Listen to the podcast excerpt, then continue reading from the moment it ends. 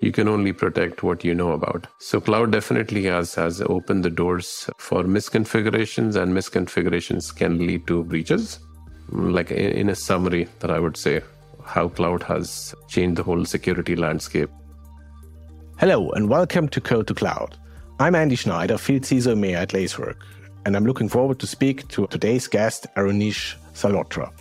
Aruneesh brings with him more than 23 years of experience like me, so we have like 46 years of experience uh, in this podcast. And he has a lot of experience across several fields like DevSecOps, security, container security, cloud security. He's an award winning presenter, panelist, and author. Aruneesh, welcome to the show. Thank you, Andy. Thank, thanks for having me, and I look forward to our conversation. On your opinion, on your on your journey that you have you have seen from that 23 years, did anything change when we came to the cloud, or if companies moved to the cloud? Is there something new? I think one thing the attack surface definitely increased many folds. So everything else, maybe 10 years uh, ago, was everything was behind the firewalls. There was only like bunch of services which were exposed outside for integrations or maybe websites that were getting created. And that was like 10 years ago, and it was more manageable. Given possibilities of shadow IT, the attack surface has increased manifolds. And by attack surface, it's not only your websites or your API, it's your source code, it's your vaults, secrets, everything that you are possibly can expose. I'll give an example. If you're working in the financial industry, you'll have like a lot of traders or a lot of people running an application on their desktops. And God forbid if that is exposed outside, that's another asset which is exposed outside, which you don't know anything about. So, like they say, you can only protect what you know about. So, cloud definitely has has opened the doors uh, for misconfigurations, and misconfigurations can lead to breaches. Like in a summary, that I would say how cloud has uh, changed the whole security landscape. Yeah, I would I would even say that the cloud is not forgiving. So if you do mistakes like misconfigurations, as you are so exposed, you will feel it very soon. You mentioned the the source code. That's an interesting one that we didn't touch in in in the last episodes, but actually that's for me like the new crown jewel of everything. From your experience, just let's say a handful of tips. How do you protect your source codes? Many, many years ago, I was working for an organization, and this is when SIEM and log aggregation or anything fancy from a UE BA was not even existent. I had a hunch that something was fishy going on with a particular individual. And when I looked at some of the basic logging that was there in CVS and SVN, I'm not talking Git or anything which is like super advanced in terms of what logging and identifying behavior. I found a behavior that there was excessive amount of checkouts that were happening in a short period of time. And again, this was very manual. I kind of figured out that there is a data, not a data, but more of a code leakage that happened. And something that I flagged, and we were able to bring back the source code into our organization. But again, that was like 50, but that was many, many years ago. And fast forward right now, IP source code is definitely your crown jewel, right? So you have to protect that with utmost importance, whether it's healthcare stuff or, or your trading algorithm or, or something equivalent you have to protect. So you have to actually bring in a lot of different aspects, right? One aspect is even if you're storing your source code internally, there is always a threat of internal actors acting against your firm, right? So you have to actually ensure protective branches is definitely a no-brainer, right? So you want to ensure nobody is able to actually change your master branch. The second thing is you want to ensure like uh, there is RBACs configured probably pro- properly in the sense that people who are supposed to have access, proper access, should only have access. Let's say you are a quality assurance engineer itself, right? So you should only have access to view the code. No edit is required. And in terms of people who are reviewing the code and merging the code, they should have a master or administrative access or, or manager access for, for your project itself. Everybody else needs to be a developer or a maintainer, something of, of that sort, right? So those are like two of the very basic uh, stuff, right? You can actually go a little more in depth to ensure like the source code is being protected. And and again, like not every organization would host their source code, the GitLab or GitHub on prem, right? Some might be leveraging stuff on, on the cloud itself. So you actually have to manage that particular thing very, very closely. And especially if you are making use of third party contractors or, or vendors out there who have access to your source code, you have to actually analyze like their activity on the source code, how many times the check-in is happening, what they're checking it. And of course, if you're working with third parties or contractors, you have to actually ensure your reviewer or or somebody who's enabling the merge request is is part of your own specific team, right? So you need to have like a balanced approach in that one. Yeah. Totally agree. I, I have a similar story. I once did a, it was uh, intentionally a pen test but we didn't see that the pen test was successful with a purely digital company. What they achieved, they found like unsecured credentials to, to access a CI/CD user in a repository. They took that over and they were able to completely change the complete code and they pushed malicious code to production. They had control over the whole CI/CD pipeline, they could pause all security checks that we had implemented and then re-enable them afterwards. So we saw, okay, something was weird, but oh, everything is running, all is good. So it shows that the repository is really key, not to everything, but it's something that you should not forget in your whole cloud security AppSec journey. If I look back, uh, back the years when I was uh, a CISO and also security practitioner, I never looked at the repository. So does it also mean that the skills security leaders need that they change if you move to the cloud? Absolutely. I'm not sure if there has been a survey done of background for every CISO. Some CISOs come with a pure network background, some come with like application security, some with like a threat intel background. But I think the skills and then your awareness definitely changes manyfold, right? Like cloud was very different when, when we initially started, right? S3 buckets, all the misconfiguration that I've seen in the, in the news was fairly new for most of the security practitioners. And now you actually fast forward six, seven years uh, ahead in 2023, you have container security, you have API security. The attack surface itself is, is very different, right? So having that awareness of what can possibly go wrong having an awareness of not just the field itself, but also understanding who are the key players what is the value proposition of the solution that they're building? How does it apply to my organization is it even the right fit? There is a lot of i would say like pressure on on uh, security leaders security practitioners to not only realize the need for for a particular control that you need to have within your organization but at the same time trying to figure out what solution actually fits your organization based on the culture your integrations. From a CI/CD perspective? Does it have like integration enabled for the CI solution that you are using? There's that controversial discussion that I'm I'm following that today's security practitioners need to be able to write code, so they need to have developer skills. Some say it's better to have the developers having security skills. So if you would look at that, what's your gut feeling? Should developers take over more security tasks or should security people be more developers and have more an engineering mindset? I think mm-hmm. it's a healthy balance of two, but I'm going to say it's it's more of the former where you want like developers to take the load from security teams because security teams as as you might be aware is like the ratio could be anywhere from like 1 to 1000 developers or 1 to 100 or 1 to 50 itself right so definitely security is, is not something that can scale according to your number of applications. So you have to bring in more developers who are like security friends. They can actually take responsibility. And whenever I talk about security, I take it back to maybe 15 years ago where quality assurance was the in thing, right? You were looking at how do I make my code more performant? How do I make my code more resilient from like a null pointer exception or like a Java null pointer exception, all those things. So you actually have to actually bring solutions within the organization to empower developers to do the right thing. Some organization even scale that particular thing to create security champions who may be coming from a SRE background or DevOps background, or maybe developers who are like savvy about what's happening in, in security or what's happening in infrastructure. You have to identify those people and scale your program according to that one. Yeah, I did the, I did a similar thing. So like we called it also security champions or security ambassadors, but they were part of that group. To that point, you mentioned that SRE background, picking someone from there.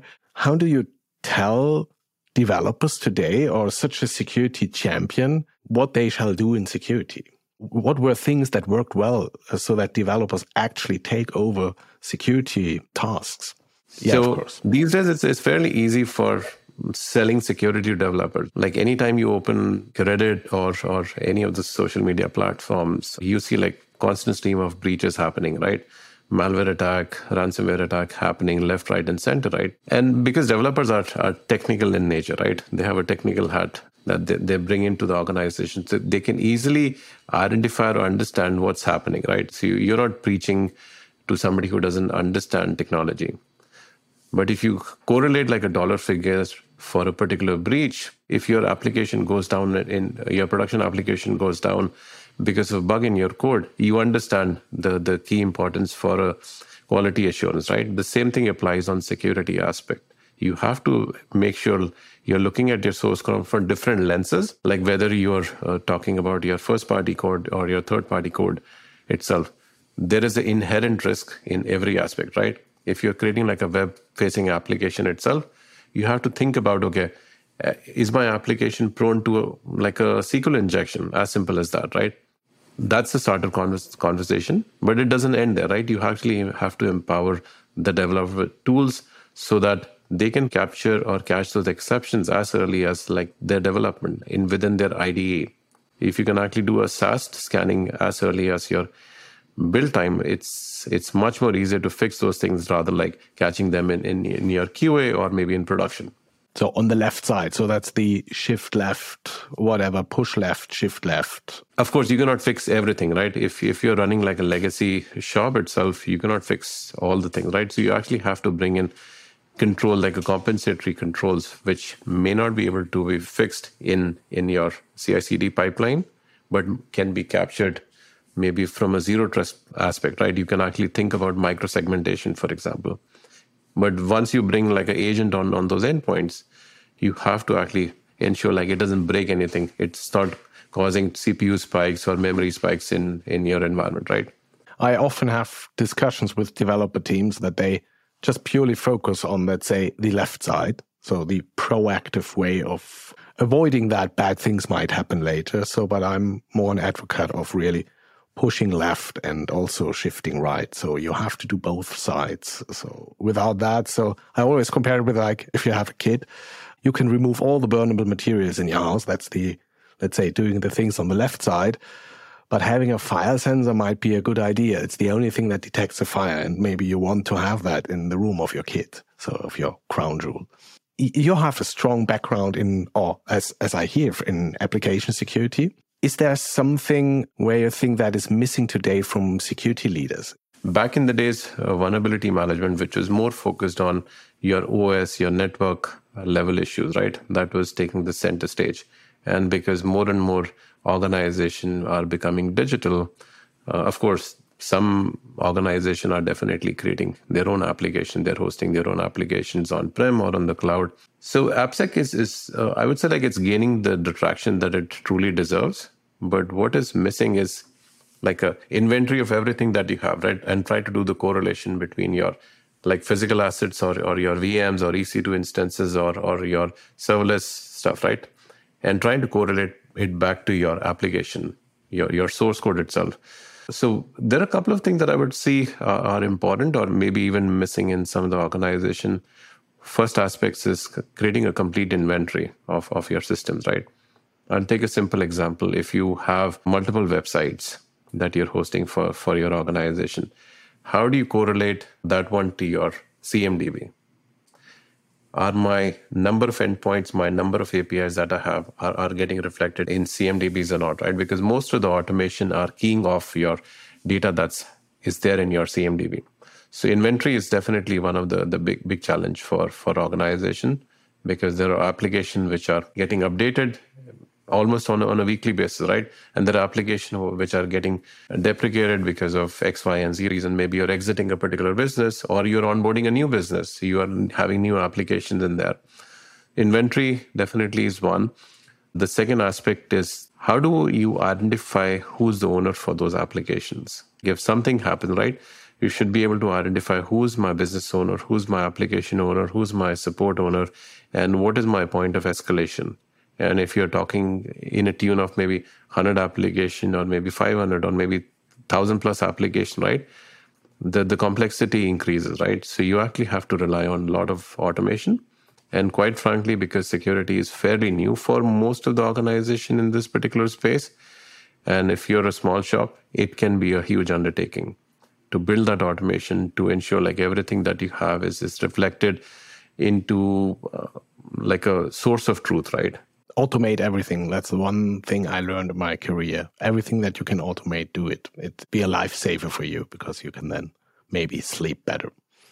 Let's move on. So, what would be an ideal uh, security leader look like for you? Security leader definitely needs to be inquisitive, should question everything, not just because he or she is being asked from your management to control the budget.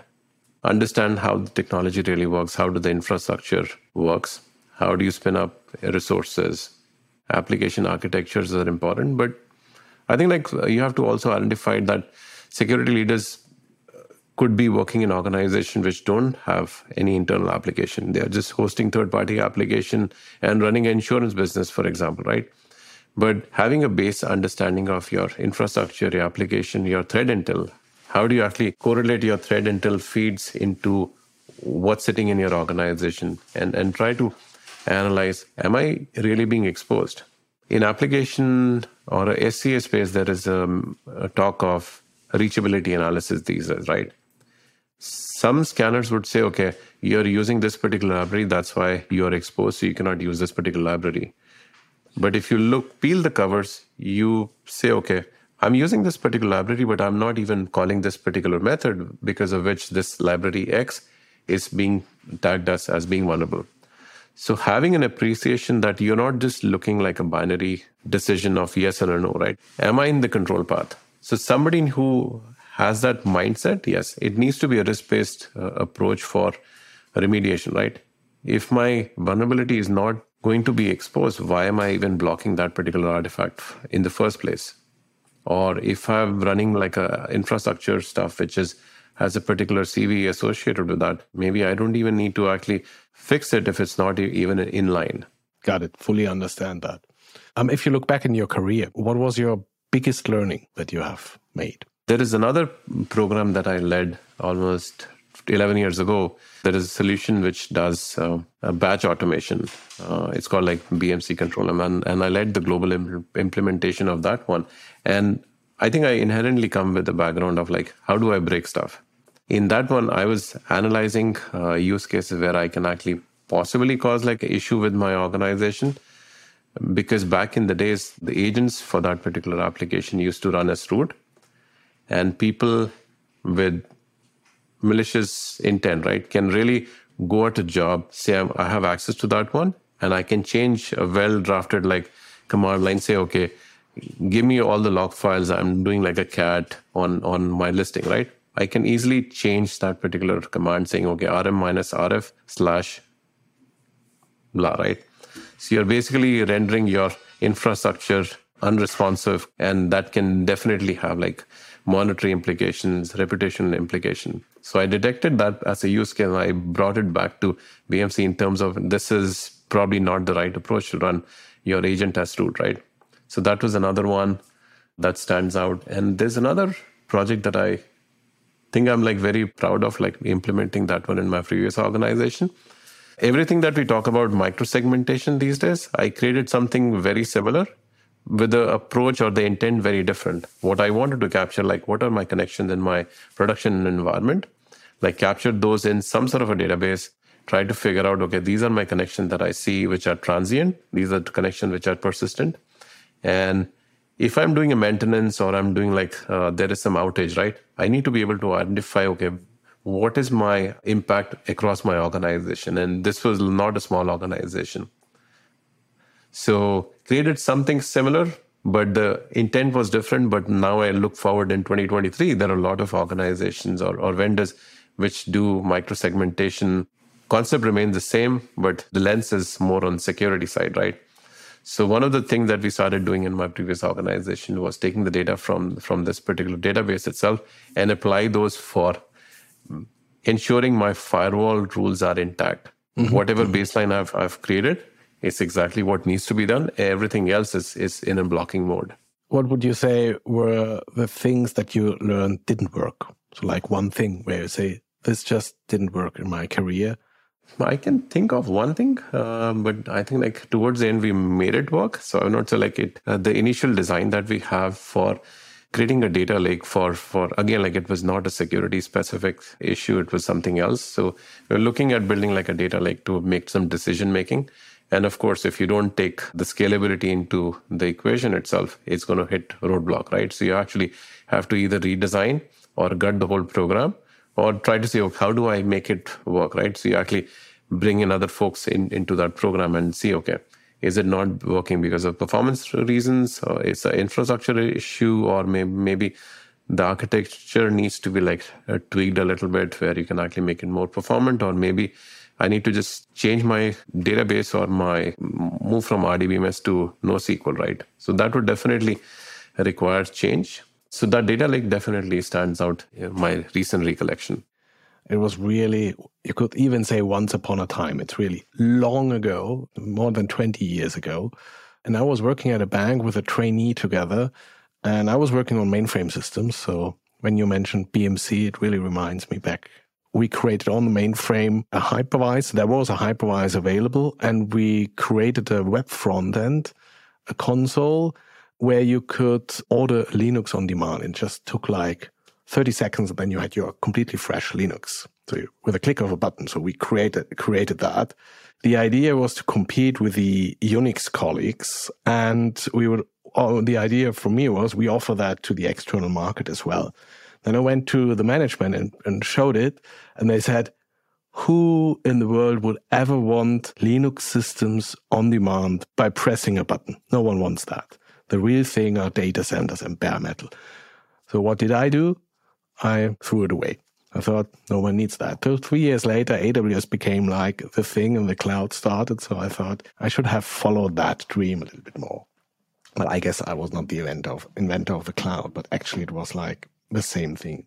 So never give up your dreams. That was my yeah. I mean, like we all have stories. We also have like regrets in our lives. So maybe I should have like yeah pushed forward, and we both would be like sailing or maybe golfing at this point in time. Yes, yes, absolutely. So um, let's let's move on. So when we last talked, you mentioned that you are also a fractional CISO. So for the audience out there, what is a fractional CISO? How would you describe that?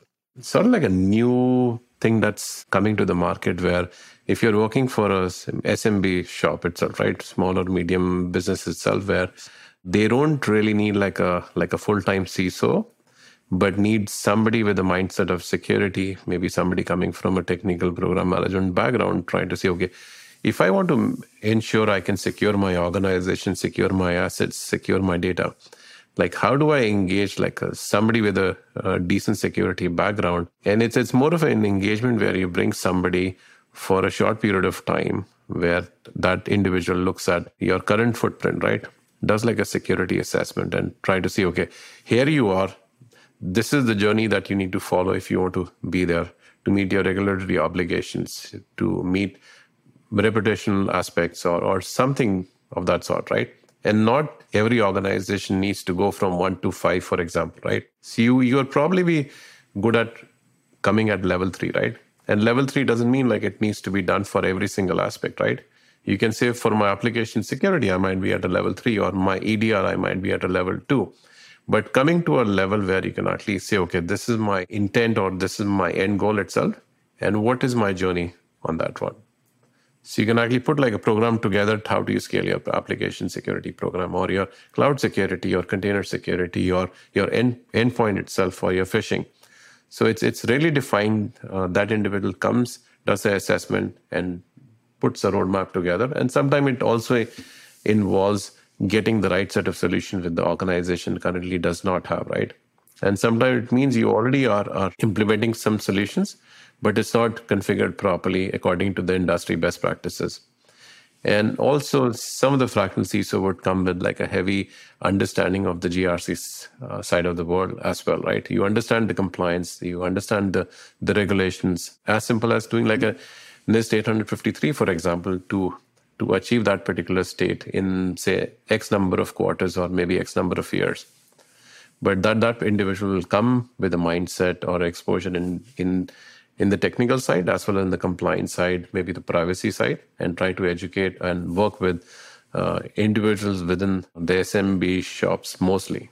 I see that trend from however you call it, like CISO on demand, virtual CISO, fractional CISO.